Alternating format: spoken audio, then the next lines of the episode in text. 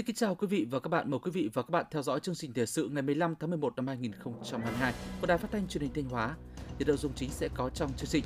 Các đồng chí lãnh đạo tỉnh tới dự chung vui ngày hội đại đoàn kết toàn dân tộc với các khu dân cư trên địa bàn tỉnh. Công an Thanh Hóa ra quân tấn công trấn áp tội phạm, đảm bảo an ninh trật tự Tết Nguyên đán Quý Mão 2023. Hiệu quả bước đầu từ sản xuất nông nghiệp thông minh. Trong phần tin thời sự quốc tế, khai mạc hội nghị thượng đỉnh G20 lần thứ 17 tại Bali, Indonesia. Tổng thống Mỹ lần đầu gặp trực tiếp Chủ tịch Trung Quốc. Sau đây là nội dung chi tiết.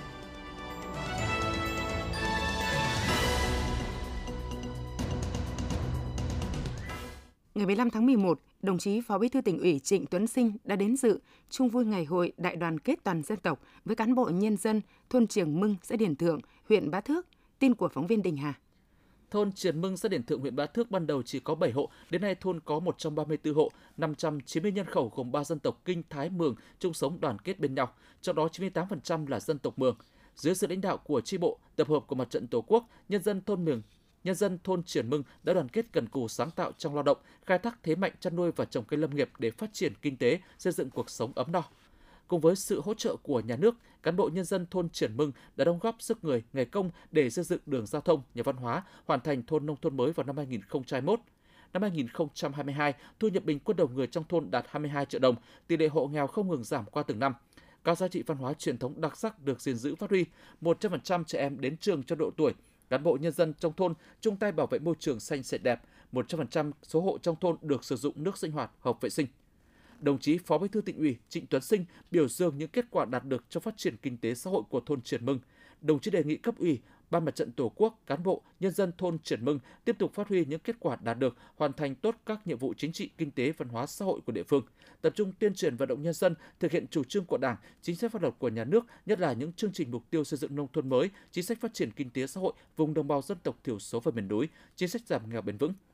Phát huy tiềm năng thế mạnh của địa phương, tích cực áp dụng khoa học kỹ thuật vào sản xuất, mở rộng các ngành nghề dịch vụ để nâng cao đời sống nhân dân, làm tốt công tác bảo vệ phát triển rừng, phòng cháy chữa cháy rừng, xây dựng các mô hình phát triển kinh tế lâm nghiệp hiệu quả cao, tổ chức tốt các hoạt động văn hóa, thể thao tại dân cư, thực hiện tốt nếp sống văn hóa trong việc cưới, việc tang và lễ hội, đẩy mạnh công tác khuyến học khuyến tài, quan tâm công tác đảm bảo vệ sinh môi trường, đảm bảo môi trường xanh sạch đẹp, góp phần sớm xây dựng thôn Trường Mưng thành thôn nông thôn mới nâng cao, thôn nông thôn mới kiểu mẫu. Nhân dịp này, đồng chí Phó Bí thư Tỉnh ủy Trịnh Tuấn Sinh đã trao 50 triệu đồng xây dựng nhà đại đoàn kết cho hộ gia đình ông Đinh Văn Tĩnh, tặng quà cho các hộ gia đình có hoàn cảnh khó khăn trong thôn. Hướng tới kỷ niệm 92 năm ngày truyền thống Mặt trận Tổ quốc Việt Nam 18 tháng 11 năm 1930, 18 tháng 11 năm 2022, ngày 15 tháng 11, các đồng chí lãnh đạo tỉnh đã tới dự chung vui ngày hội đại đoàn kết toàn dân tộc năm 2022 với các khu dân cư trên địa bàn tỉnh. Đồng chí Nguyễn Ngọc Tiến, Ủy viên Ban Thường vụ Tỉnh ủy, Trưởng Ban Nội chính Tỉnh ủy Thanh Hóa đã đến dự chung vui ngày hội đại đoàn kết toàn dân tộc với cán bộ nhân dân thôn Thạch Khê Thượng, xã Đông Khê, huyện Đông Sơn. Trong những năm qua, nhân dân địa phương đã chung tay đóng góp 4,2 tỷ đồng để xây dựng nông thôn mới, hiến gần 1.500 m2 đất và nhiều công trình tài sản trên đất để mở rộng đường giao thông nông thôn. Công tác khuyến học khuyến tài cũng được nhân dân trong thôn quan tâm hỗ trợ, trao nhiều phần quà cho các cháu học sinh, sinh viên nghèo, vượt khó, có thành tích cao trong học tập. Phát biểu chung vui với cán bộ nhân dân thôn Thạch Khê Thượng, đồng chí Nguyễn Ngọc Tiến đề nghị nhân dân thôn Thạch Khê Thượng tiếp tục phát huy truyền thống đoàn kết, tinh thần tương thân tương ái, hỗ trợ giúp đỡ lẫn nhau trong phát triển kinh tế, xây dựng đời sống văn hóa tinh thần vui tươi, lành mạnh, quan tâm chăm lo đến gia đình chính sách, người có công với cách mạng và các đối tượng yếu thế trong xã hội đang sinh sống trên địa bàn. Nhân dịp này, đồng chí Nguyễn Ngọc Tiến đã trao tặng 10 suất quà cho các hộ gia đình có hoàn cảnh khó khăn của thôn. Ngày 15 tháng 11, đồng chí Nguyễn Văn Thi, Ủy viên Ban Thường vụ Tỉnh ủy, Phó Chủ tịch Thường trực Ủy ban nhân dân tỉnh Thanh Hóa đã tiếp đoàn công tác Phòng Thương mại và Công nghiệp phía Bắc tỉnh Chungnam, Hàn Quốc, cùng tiếp có lãnh đạo các ban sở ngành và đơn vị cấp tỉnh. Tin của phóng viên Minh Tuyết. Thay mặt lãnh đạo tỉnh, Phó Chủ tịch Thường trực Ủy ban nhân dân tỉnh Nguyễn Văn Thi đã giới thiệu khái quát về tiềm năng, lợi thế, đặc biệt là sự phát triển trên tất cả các lĩnh vực của tỉnh Thanh Hóa trong thời gian gần đây, nằm trong nhóm các tỉnh, thành phố có tốc độ tăng trưởng kinh tế nhanh nhất cả nước. Trong số các đối tác nước ngoài, Hàn Quốc là đứng đầu về số lượng dự án và đứng thứ hai về tổng vốn đầu tư đăng ký tại tỉnh Thanh Hóa, với 37 dự án và tổng vốn đầu tư đăng ký khoảng 1,623 tỷ đô la Mỹ, chiếm 26,5% tổng số dự án và 11% tổng vốn đầu tư đăng ký của các dự án FDI trên địa bàn tỉnh.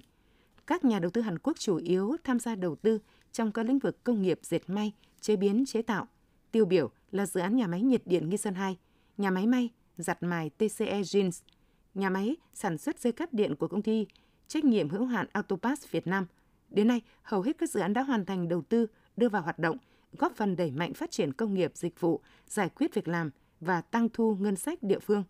Gần 10 năm qua, Ủy ban nhân dân tỉnh Thanh Hóa và chính quyền thành phố Chungnam, tỉnh Jeonggi, Hàn Quốc đã triển khai thực hiện các thỏa thuận hợp tác, tích cực trao đổi đoàn cấp cao để vun đắp và phát triển mối quan hệ tốt đẹp trên tất cả các lĩnh vực.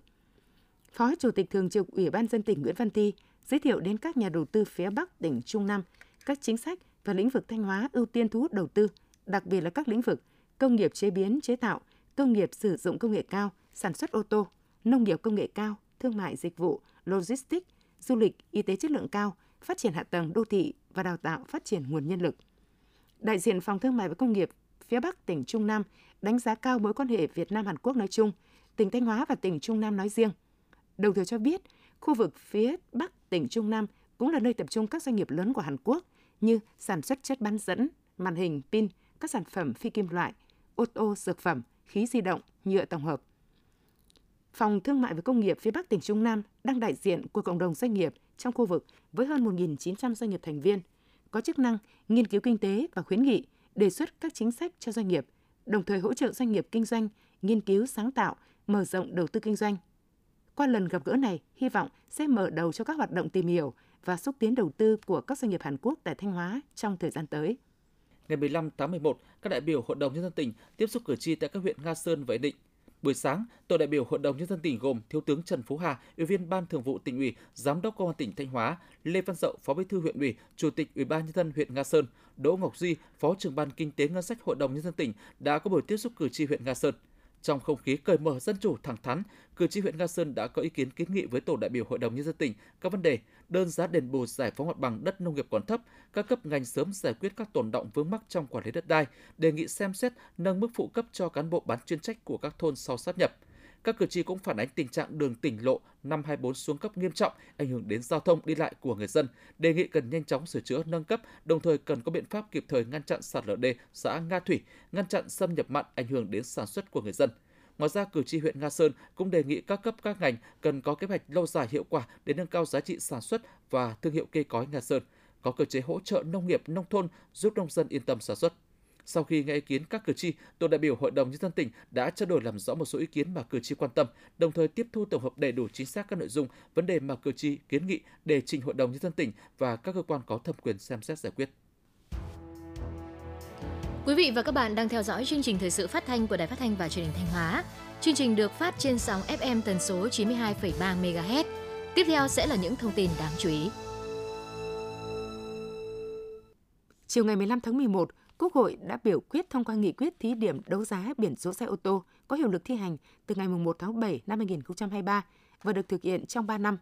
Nghị quyết này quy định biển số xe ô tô đưa ra đấu giá là biển số nền màu trắng, chữ và số màu đen, trừ biển số cấp cho xe ô tô của doanh nghiệp quân đội làm kinh tế, xe ô tô của dự án, tổ chức kinh tế liên doanh với nước ngoài, xe ô tô của tổ chức doanh nghiệp nước ngoài, cơ quan đại diện ngoại giao.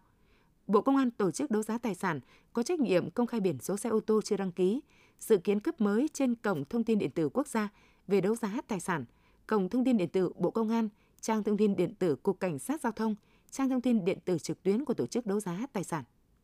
Tổ chức Y tế Thế giới WHO đánh giá Việt Nam là một trong những quốc gia có tỷ lệ kháng kháng sinh cao trên thế giới. Trong khi nhiều quốc gia phát triển vẫn sử dụng kháng sinh thế hệ thứ nhất, thì Việt Nam phải dùng tới kháng sinh thế hệ thứ 3, 4. Không chỉ vậy, nhiều nghiên cứu cho thấy các vi khuẩn tại Việt Nam đã kháng với nhiều loại kháng sinh. Theo chuyên gia y tế cho biết, sử dụng loại toa thuốc cũ là thói quen thường gặp và nguy hiểm của nhiều phụ huynh. Phụ huynh đưa con đi khám bác sĩ, được cho toa thuốc uống khỏi bệnh, lần sau thấy trẻ bị tương tự lại đem toa thuốc đi mua thuốc về uống. Bên cạnh đó, nhiều phụ huynh thường ngưng thuốc cho con sau khi con uống được 2 đến 3 ngày và thấy triệu chứng thuyên giảm hoặc đang theo dõi bác sĩ này nhưng không hiệu quả liền đổi sang bác sĩ khác với toa thuốc khác. Theo các chuyên gia y tế, hệ thống miễn dịch của cơ thể có chức năng chống các tác nhân bất thường xâm nhập, đồng thời ghi nhớ để giúp nhận diện nhanh, mạnh mẽ hơn, đáp ứng tốt hơn khi tác nhân đó xâm nhập lần sau. Khi dùng kháng sinh bừa bãi, nghĩa là bạn đã loại bỏ vai trò của hệ thống miễn dịch. Nếu có vi trùng, vi khuẩn xâm nhập, sử dụng kháng sinh thì kháng sinh sẽ tiêu diệt trong khi hệ thống miễn dịch của cơ thể chưa kịp nhận diện. Vì vậy, khi vi trùng hay vi khuẩn tấn công lần sau,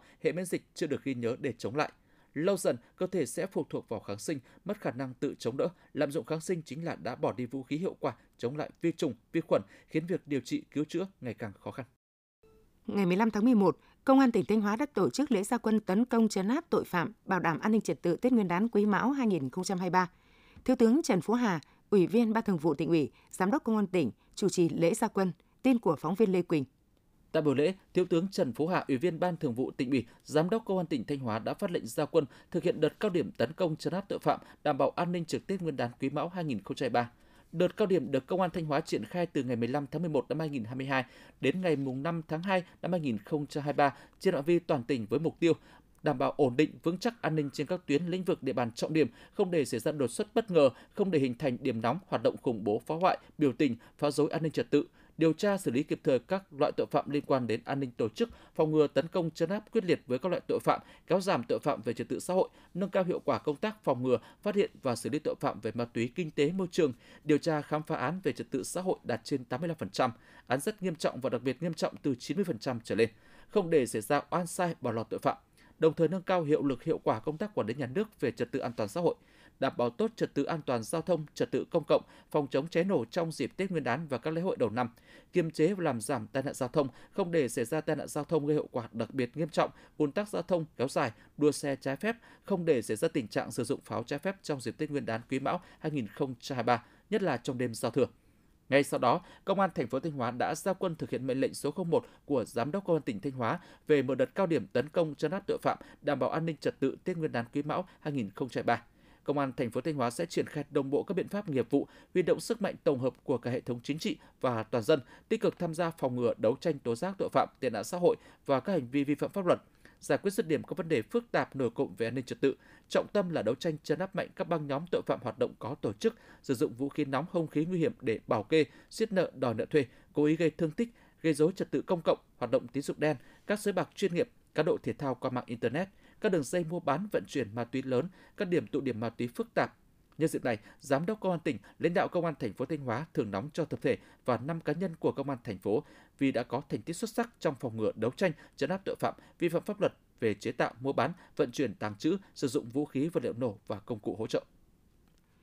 Sáng ngày 15 tháng 11, Công an huyện Hoàng Hóa tổ chức lễ ra quân mở đợt cao điểm tấn công trấn áp tội phạm, đảm bảo an ninh trật tự dịp Tết Nguyên đán Quý Mão 2023.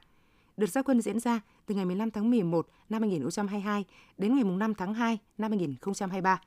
Theo đó, các đội nghiệp vụ Công an huyện và lực lượng Công an 37 xã, thị trấn tập trung làm tốt công tác điều tra cơ bản, nắm chắc địa bàn đối tượng, chủ động xây dựng phương án, kế hoạch theo chức năng nhiệm vụ, đồng loạt ra quân tấn công, trấn áp các loại tội phạm, tệ nạn xã hội và vi phạm pháp luật, nhất là liên quan cầm đồ tín dụng đen, tội phạm có tổ chức, tội phạm về ma túy, buôn bán pháo nổ, kịp thời giải quyết những vấn đề phức tạp nổi lên từ cơ sở, không để bị động bất ngờ.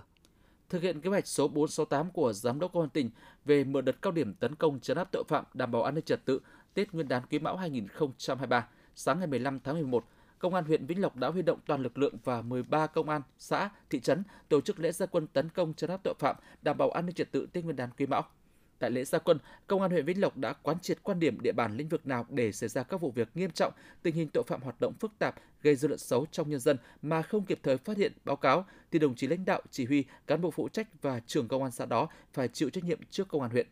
Theo đó, trong đợt cao điểm, các đội nghiệp vụ Công an huyện và lực lượng Công an 13 xã thị trấn nắm chắc tình hình, chủ động phòng ngừa, phát hiện, đấu tranh, ngăn chặn không để xảy ra hoạt động kích động biểu tình, phá rối an ninh, các điểm nóng gây mất an ninh trật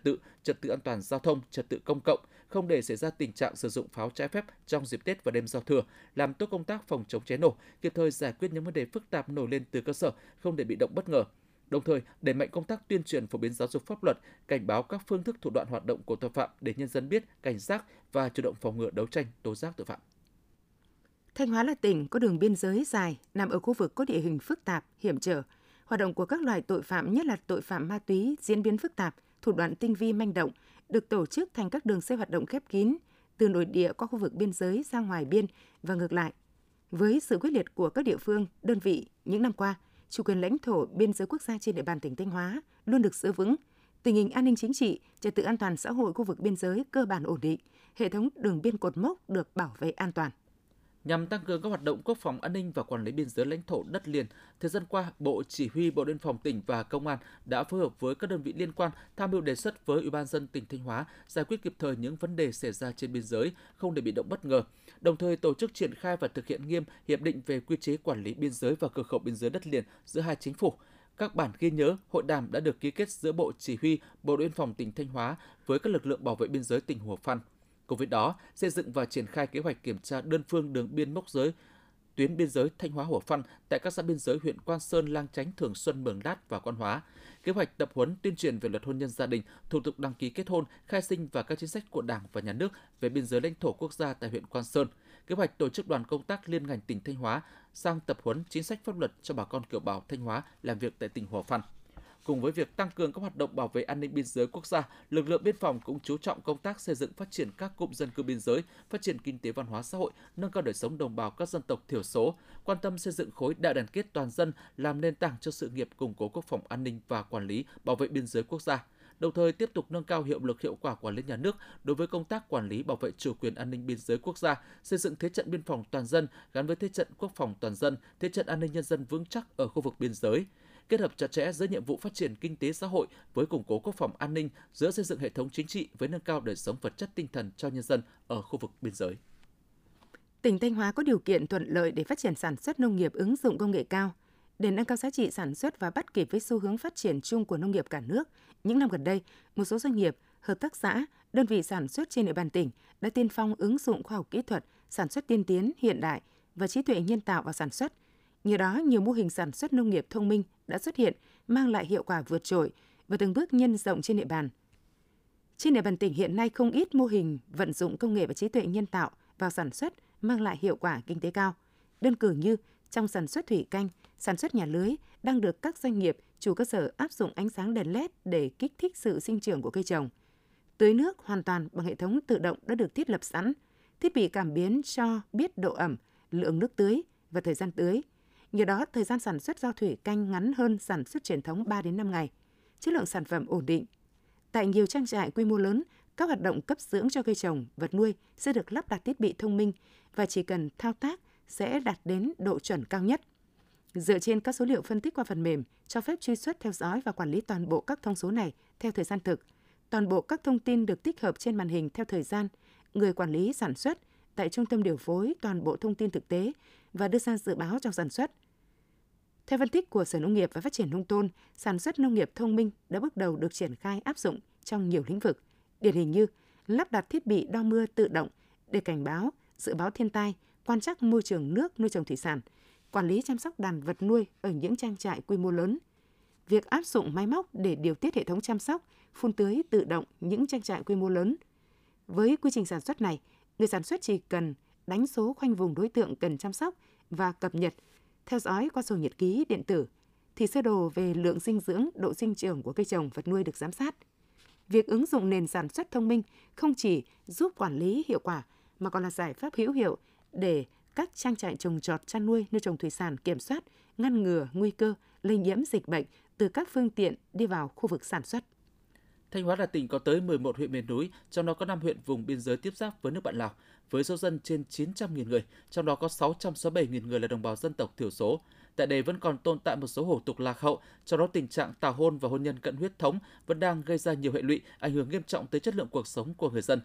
Những năm qua, tỉnh Thanh Hóa đã và đang đẩy mạnh triển khai thực hiện đề án giảm thiểu tình trạng tảo hôn và hôn nhân cận huyết thống trong vùng dân tộc thiểu số giai đoạn 2015-2025. Theo đề án này, Ban Dân tộc tỉnh Thanh Hóa tiếp tục triển khai công tác phối hợp với một số sở ban ngành và Ủy ban nhân dân các huyện miền núi tổ chức các hội nghị tuyên truyền về luật hôn nhân và gia đình, luật bình đẳng giới, luật phòng chống bạo lực gia đình, các giải pháp giảm thiểu tảo hôn, hôn nhân cận huyết thống cho người dân xã biên giới rất đặc biệt khó khăn.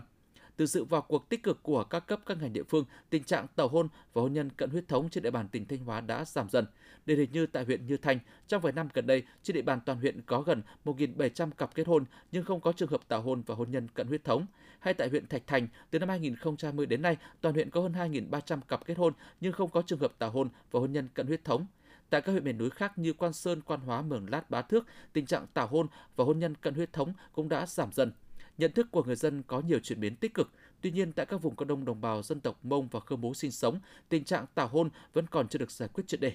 để tiếp tục thực hiện hiệu quả đề án giảm thiểu tảo hôn và hôn nhân cận huyết thống trong giai đoạn 2021-2025, rất cần sự vào cuộc đồng bộ của cả hệ thống chính trị, chú trọng đa dạng các hình thức phổ biến, tuyên truyền giáo dục pháp luật về giảm thiểu tảo hôn.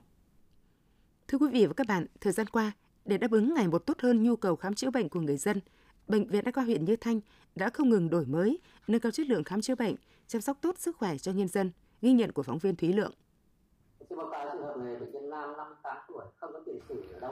Vâng, thưa quý vị và các bạn, những cuộc hội chẩn liên chuyên khoa đánh giá tình trạng của bệnh nhân nặng như thế này đã trở thành thường xuyên của Bệnh viện Đa khoa huyện Như Thanh.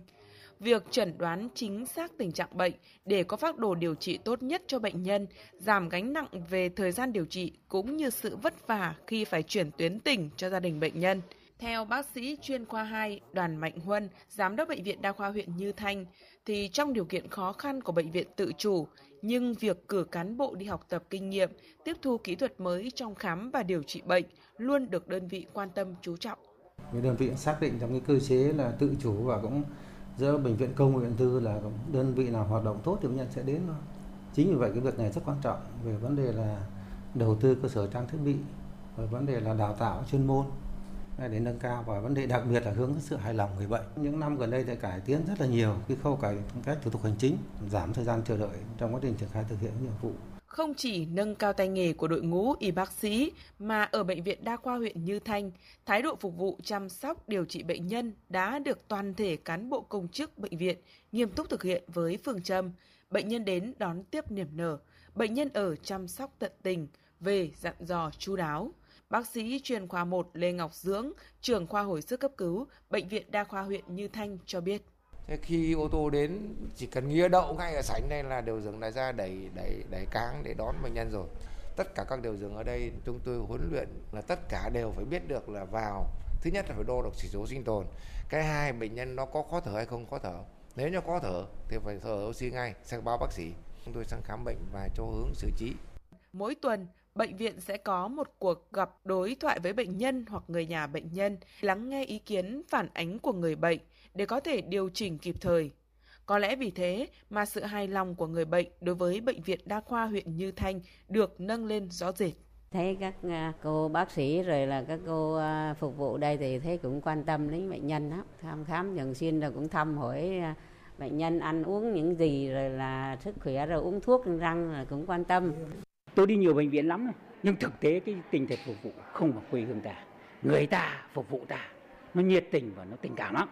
Trong điều kiện thực hiện tự chủ nên mục tiêu đặt ra đối với Bệnh viện Đa khoa huyện Như Thanh là nâng cao chất lượng khám chữa bệnh để thu hút bệnh nhân. Phát huy kết quả đã đạt được, bệnh viện đang tiếp tục chú trọng đào tạo, nâng cao chất lượng nguồn nhân lực, nhất là nguồn lực chất lượng cao. Đồng thời, nâng cao chất lượng chuyên môn, y đức, tinh thần trách nhiệm của đội ngũ cán bộ y tế. Những yếu tố là nền tảng vững chắc để bệnh viện tiếp tục đạt thêm những bước tiến mới trong thời gian tới. Thưa quý vị và các bạn, tâm huyết tận tụy với nghề, không ngừng đổi mới sáng tạo phương pháp dạy học là những gì đồng nghiệp và học trò cảm nhận về cô giáo Lê Thị Hòa, giáo viên dạy hóa, trường trung cơ sở Trần Phú, thị trấn Đông Cống, huyện Đông Cống. Hơn 20 năm đứng lớp đào tạo biết bao thế hệ học trò, thế nhưng tình yêu nghề của cô không vơi bớt mà tăng dần theo tháng năm, ghi nhận của phóng viên Ngọc Yến. Giờ học hóa của cô Lê Thị Hòa luôn là giờ học được các em học sinh yêu thích. Trong mỗi tiết học hóa, học sinh được thảo luận về bài học, những điều chưa rõ các em mạnh dạn trao đổi luôn với giáo viên để được hướng dẫn cụ thể hơn. Không chỉ từ sự gần gũi cởi mở của cô giáo Lê Thị Hòa, học sinh yêu thích môn học này, còn bởi phương pháp dạy khoa học, sáng tạo của cô trong mỗi tiết học. Em Trần Cẩm Tú, học sinh lớp 9B, trường trung học cơ sở Trần Phú, huyện Nông Cống chia sẻ. Cô Hòa rất là vui tính, rất là hiểu tâm lý của các bạn học sinh thời nay. Ở trên lớp học trên lớp thì cô cũng không có giao nhiều bài tập cho bạn, cô vẫn rất giảm tải bài tập. Nhưng mà những bài tập cô giao thì nó lại tổng hợp rất là nhiều kiến thức. Cô hay kể những chuyện vui của khóa học trong đời thường, các vấn đề xã hội. Để có những tiết học chất lượng, bản thân cô Hòa luôn trăn trở soạn giáo án và cách truyền tải kiến thức cho các em học sinh, làm sao để các em dễ hiểu, dễ nhớ. Vì thế cô đã không ngừng nỗ lực học hỏi, quan sát và rút kinh nghiệm trong các tiết học. Thật ra là để cho học sinh mà nó thật sự yêu thích môn học á, nghĩa là khi mình dạy thì mình phải gắn các hiện tượng thực tế, giải thích các hiện tượng thực tế, các em nó thấy nó thiết thực thì các em nó sẽ đam mê hơn. Trong quá trình dạy thì mình khai thác cái điểm mạnh điểm yếu của từng học sinh đó. Chẳng hạn là bạn tốt hơn thì mình giao nhiệm vụ khó khăn hơn, còn bạn mà cảm giác mà kiến thức của các em nó cái khả năng tiếp thu các em kém hơn thì mình giao nhiệm vụ nhẹ hơi nhàng hơn. Với sự tận tình tâm huyết của mình, cô Lê Thị Hòa đã truyền được niềm đam mê cho các em học sinh, sự tin tưởng, kính trọng của các bậc phụ huynh. Đó cũng là lý do cô được nhà trường tin tưởng và giao nhiệm vụ đào tạo học sinh mũi nhọn môn hóa học. Không ngừng nỗ lực, không ngừng cố gắng, nhiều năm qua, đội tuyển hóa của trường do cô trực tiếp đào tạo liên tục đạt được thành tích cao trong các kỳ thi học sinh giỏi huyện, giỏi tỉnh. Đặc biệt, trong kỳ thi học sinh giỏi năm học 2021-2022, đội tuyển hóa do cô Hòa phụ trách 10 em, thì 10 em đạt giải, trong đó có 6 giải nhất và 4 giải nhì. Mà đặc biệt là giáo viên dạy đội tuyển thì vất vả hơn một giáo viên bình thường. Thì một là giáo viên phải thật sự tâm huyết, thứ hai là phải thật sự là phải khéo léo khi chọn đội tuyển, chọn học sinh thật sự có tố chất thì bản thân cô mới tâm huyết được. Và thường thường mình hay động viên học sinh là chúng ta được hưởng rất nhiều quyền lợi của ngành, của huyện, của các lãnh đạo dành cho chúng ta, thì chúng ta cũng phải thực hiện một cách nhiệm vụ một cách trọn vẹn thì chúng ta xứng đáng với những gì chúng ta được hưởng. Thì cô trò thì cũng chỉ biết cố gắng hết sức mình để có kết quả thôi, và kết quả thu được như đội mình thì không phải là mình kết quả riêng của cá nhân mình mà đây là kết quả của tất cả thầy cô trong trường. Cảm nhận rõ những nỗ lực cố gắng và những hy sinh của cô Lê Thị Hòa trong sự nghiệp giáo dục, cô Đặng Thị Bảy, Phó Hiệu trưởng Trường Trung học cơ sở Trần Phú cho rằng cô chính là tấm gương sáng của Trường Trung học cơ sở Trần Phú. Cô giáo Lê Thị Hòa là một cái giáo viên dạy bộ môn hóa học. Đây là một cô giáo có năng lực, nhiệt huyết, trách nhiệm với học sinh. Trình dạy cho nên là các cái tâm lý với học sinh, với phụ huynh đều rất là tốt. Thì trong năm học vừa qua thì có 10 trên 10 em đạt giải, trong đó có 6 giải nhất. Đấy, số lượng giải nhất năm vừa rồi của Nông Cống là nhiều nhất tỉnh. Thì một phần rất là lớn là cái công lao của cô Lê Thị Hòa. Thì trong thời gian tới thì cô Hòa cũng là cái giáo viên cốt cán môn hóa học của Nông Cống nói chung và của Trường Trung học Trần Phú nói riêng. Dẫu có nhiều thành tích nhưng đối với cô Lê Thị Hòa, niềm vui lớn nhất là được làm nghề giáo bình dị. Đó là khi được đứng lớp, là khi cảm nhận được tình yêu thương của học trò dành cho mình, là mỗi ngày vào trường, vào lớp có học sinh thân yêu ùa ra chào đón. Vui hơn nữa là khi các em tiếp thu được những kiến thức mà mình đã tận tâm truyền dạy. Sự giản dị trong cách nghĩ, cách sống của cô càng làm cho học sinh, phụ huynh và đồng nghiệp yêu mến và trân trọng. Trong cuộc thi sáng tạo dành cho thiếu niên Nhi đồng toàn quốc lần thứ 18 năm 2022 vừa qua, Thanh Hóa vinh dự đạt 2 giải nhất thuộc về các trường Trung học phổ thông Lương Đắc Bằng và Trung học phổ thông Hoàng Hóa 4 Hoàng Hóa. 2 dự án đoạt giải nhất đó là mô hình bè nổi hình lục giác, trồng cây thủy sinh làm từ chai nhựa tái chế, các phần lọc nước ô nhiễm tại các con sông và tạo cảnh quan trong khu dân cư đô thị của nhóm học sinh Nguyễn Thùy Linh, Hà Nguyễn Gia Bảo, Nguyễn Hải Anh, trường Trung học phổ thông Hoàng Hóa 4 và Trịnh Nguyên Thành, trường Trung học phổ thông Lương Đắc Bằng. Dự án chế tạo đồng phục học sinh, tích hợp phao cứu sinh tự động, góp phần giảm thiểu tai nạn đuối nước trong học sinh các cấp của nhóm học sinh Nguyễn Đức Minh, Hoàng Thu Trang, Vương Hoàng Toàn, Nguyễn Ngọc Khánh Huyền và Đỗ Thị Phương, trường Trung học phổ thông Lương Đắc Bằng. Nhân kỷ niệm 40 năm Ngày Nhà giáo Việt Nam 20 tháng 11 năm 1982, 20 tháng 11 năm 2022, từ ngày 9 đến 13 tháng 11, thành phố Sầm Sơn tổ chức Hội thao Người giáo viên nhân dân. Đây là hội thao có số lượng vận động viên, số lượng đoàn tham dự cao nhất từ trước đến nay, với hơn 1.200 vận động viên đến từ 43 trường mầm non, tiểu học, trung học cơ sở, trung học phổ thông và trường dự bị Đại học Dân tộc Sầm Sơn. Các vận động viên tham gia tranh tài ở 3 bộ môn: bóng bàn, bóng chuyền hơi và biểu diễn dân vũ. Qua 4 ngày thi đấu sôi nổi và hào hứng, theo đánh giá của ban tổ chức, các vận động viên đã thể hiện được tinh thần thi đấu thể thao cao thượng, chất lượng chuyên môn tốt. Đặc biệt ở phần thi dân vũ, các nhà trường đã mang đến hội thi các tiết mục vừa mang tính hiện đại, vừa đậm nét truyền thống, đa dạng về thể loại, dàn dựng công phu, tập luyện nghiêm túc, tạo nên những màn biểu diễn sinh động, đẹp mắt, được khán giả nhiệt tình hưởng ứng. Kết thúc hội thao, ban tổ chức đã trao 42 giải cá nhân, nội dung bóng bàn, 40 giải, nội dung biểu diễn dân vũ, 4 giải đồng đội, nội dung bóng chuyền hơi, tổng giá trị tiền thưởng trên 70 triệu đồng. Tại trường Đại Hồng Đức vừa diễn ra đêm chung kết cuộc thi giọng hát hay sinh viên năm học 2022-2023 và công diễn những tiết mục xuất sắc. Trải qua 2 vòng thi sơ loại, gần 70 thí sinh, ban tổ chức đã chọn ra 15 tiết mục xuất sắc nhất bước vào chung kết.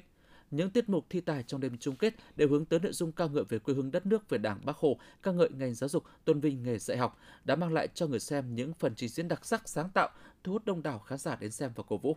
Cuộc thi giọng hát hay học sinh, sinh viên trường Đại học Hồng Đức là một trong những hoạt động truyền thống của tuổi trẻ nhà trường nhằm nâng cao đời sống văn hóa tinh thần, trao dồi tình yêu quê hương đất nước, mái trường, thầy cô, gia đình, bạn bè. Thông qua từng lời ca tiếng hát, đây cũng là nơi sinh viên có cơ hội thể hiện tài năng và bản lĩnh sân khấu của mình, cũng như gửi gắm lòng biết ơn chân thành nhất đến thầy cô giáo đang công tác tại trường nhân dịp kỷ niệm 40 năm Ngày giáo Việt Nam 20 tháng 11. Kết thúc cuộc thi, ban tổ chức đã trao 1 giải nhất, 2 giải nhì, 3 giải ba và 9 giải khuyến khích cho các thí sinh.